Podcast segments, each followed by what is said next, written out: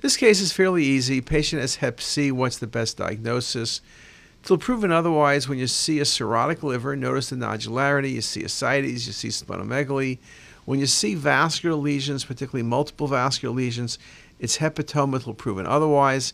Yes, you could have considered regenerating nodules. Usually they're better defined. Uh, they can be multiple, as in this case. But when you see this example, you better be thinking about hepatoma. And this was multifocal hepatoma in a hep C patient.